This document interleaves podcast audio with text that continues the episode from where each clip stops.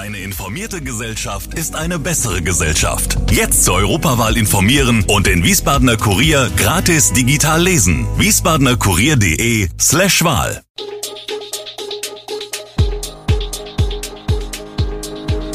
Gude, unser morgendliches News Update. Das Wichtigste aus Wiesbaden für Sie im Überblick. Guten Morgen aus Wiesbaden an diesem 22. Juni. Motorradfahrer bei Unfall mit Auto schwer verletzt, Wiesbadener Yorkstraße wird umgebaut und Deutsche haben Geldnot wegen gestiegener Preise. Das und mehr gibt es heute für Sie im Podcast.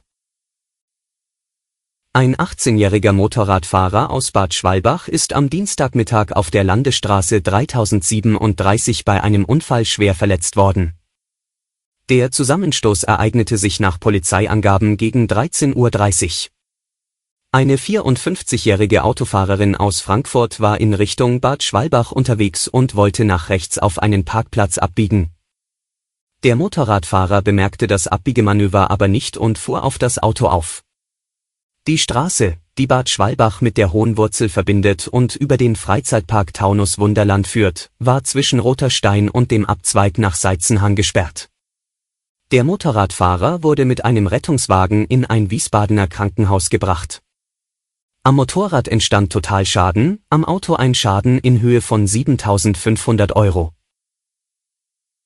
Mit eindringlichen Worten hatte das Deutsche Rote Kreuz in diesen Tagen die Bürger dazu aufgerufen, Blut spenden zu gehen. Wegen immer knapper werdender Vorräte und einem steigenden Bedarf an Konserven solle so ein möglicher Notstand vermieden werden. Ein Grund für die Knappheit, zumindest in Wiesbaden, sei aber nicht unbedingt die fehlende Bereitschaft zu spenden, sondern der steigende Bedarf an Konserven, berichtet Eberhard Weg vom Blutspendedienst Hessen des DRK. Trotz der hohen Spendenbereitschaft in Wiesbaden komme es aktuell zu einer Knappheit, meint er, das DRK versuche, immer so viele Konserven zu haben, dass diese einen Bedarf von drei bis vier Tagen abdecken. Aktuell reichten die Vorräte aber höchstens für 1,5 Tage. Im größten Krankenhaus Wiesbadens, den Helios Doktor. Horst Schmidt Kliniken, hätte der Mangel an Blutkonserven noch keine Auswirkungen auf das Tagesgeschäft, berichtet Sprecher Patrick Körber. Auch zu Verschiebungen bei Operationen sei es bisher noch nicht gekommen. Die Yorkstraße im Westend soll zwischen Nettelbeckstraße und Bismarckring auf einer Länge von 400 Metern umgestaltet und grundlegend erneuert werden. Das hat der Magistrat beschlossen. Die Anwohner müssen sich allerdings auf Einschränkungen einstellen, die mindestens zweieinhalb Jahre andauern. Anlass für den Umbau seien dringend notwendige, umfangreiche Leitungs- und Kanalarbeiten der ELW. Die Yorkstraße soll künftig vom Bismarckring bis zur Nettelbeckstraße Einbahnstraße sein, die in der Gegenrichtung für den Radverkehr geöffnet ist auf beiden Seiten stehen danach Gehwege mit einer Mindestbreite von 2,5 Metern zur Verfügung. Dabei fallen allerdings auch rund 30 Parkplätze weg, wie Verkehrsdezernent Andreas Kowol einräumte. Einige von ihnen seien ohnehin nicht legal, sondern nur geduldet gewesen. Auch sollen in den Kreuzungs- und Einmündungsbereichen die Gehwege in den Straßenraum vorgezogen werden, um die Sichtverhältnisse zu verbessern und vor allem Menschen mit eingeschränkter Mobilität das Überqueren der Straße zu erleichtern. Der amtierende Landrat des Rheingau-Taunus-Kreises Frank Kilian, parteilos, wird bei der nächsten Landratswahl im März 2023 nicht für eine weitere Amtszeit antreten. Die Entscheidung habe er nach reiflicher Überlegung getroffen, sagte Kilian. Am Montag hatte der 57-Jährige seinen Entschluss dem Kreisausschuss und anschließend den Mitarbeitern der Kreisverwaltung mitgeteilt, später verkündete er in der Öffentlichkeit. Er habe sich die Entscheidung nicht leicht gemacht, betonte Kilian. Er übe sein Amt mit großer Leidenschaft aus, die Aufgabe erfülle ihn. Doch das hohe Stundenpensum, das er als Landrat seit seinem Amtsantritt vor fünf Jahren absolviere, hinterlasse Spuren. Bei einer erneuten Kandidatur gehe es auch nicht um zwei oder drei, sondern immerhin um sechs weitere Jahre. Für einen so langen Zeitraum könne er nicht garantieren, deshalb sei es fair, gar nicht erst anzutreten.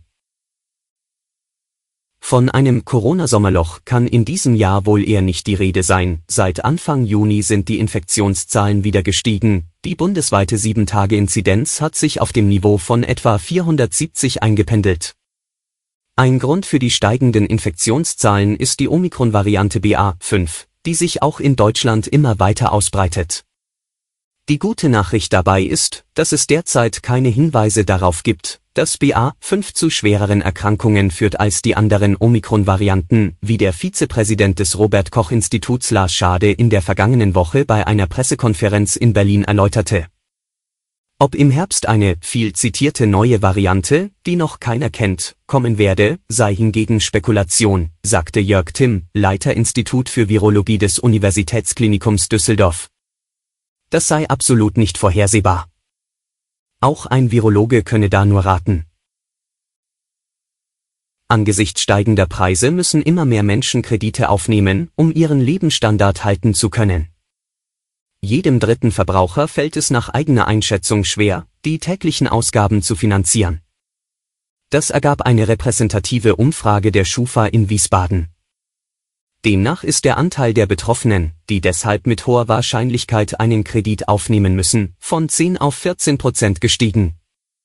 Mehr als zwei Drittel fürchten, dass der allgemeine Preisanstieg und vor allem weiter steigende Kosten für Energie den Wohlstand gefährden. Größere Investitionen werden gleichzeitig vermieden. Den Trend bestätigt eine vom Vergleichsportal Check24 in Auftrag gegebene repräsentative Umfrage von YouGov. Etwa jeder Fünfte muss demnach aktuell sein Konto überziehen, um die steigenden Kosten aufzufangen. Alle Infos zu diesen Themen und noch viel mehr finden Sie stets aktuell auf wiesbadener-kurier.de. Gude Wiesbaden ist eine Produktion der VRM von Allgemeiner Zeitung, Wiesbadener Kurier, Echo Online und Mittelhessen.de. Redaktion und Produktion die NewsmanagerInnen der VRM. Ihr erreicht uns per Mail an audio.vrm.de.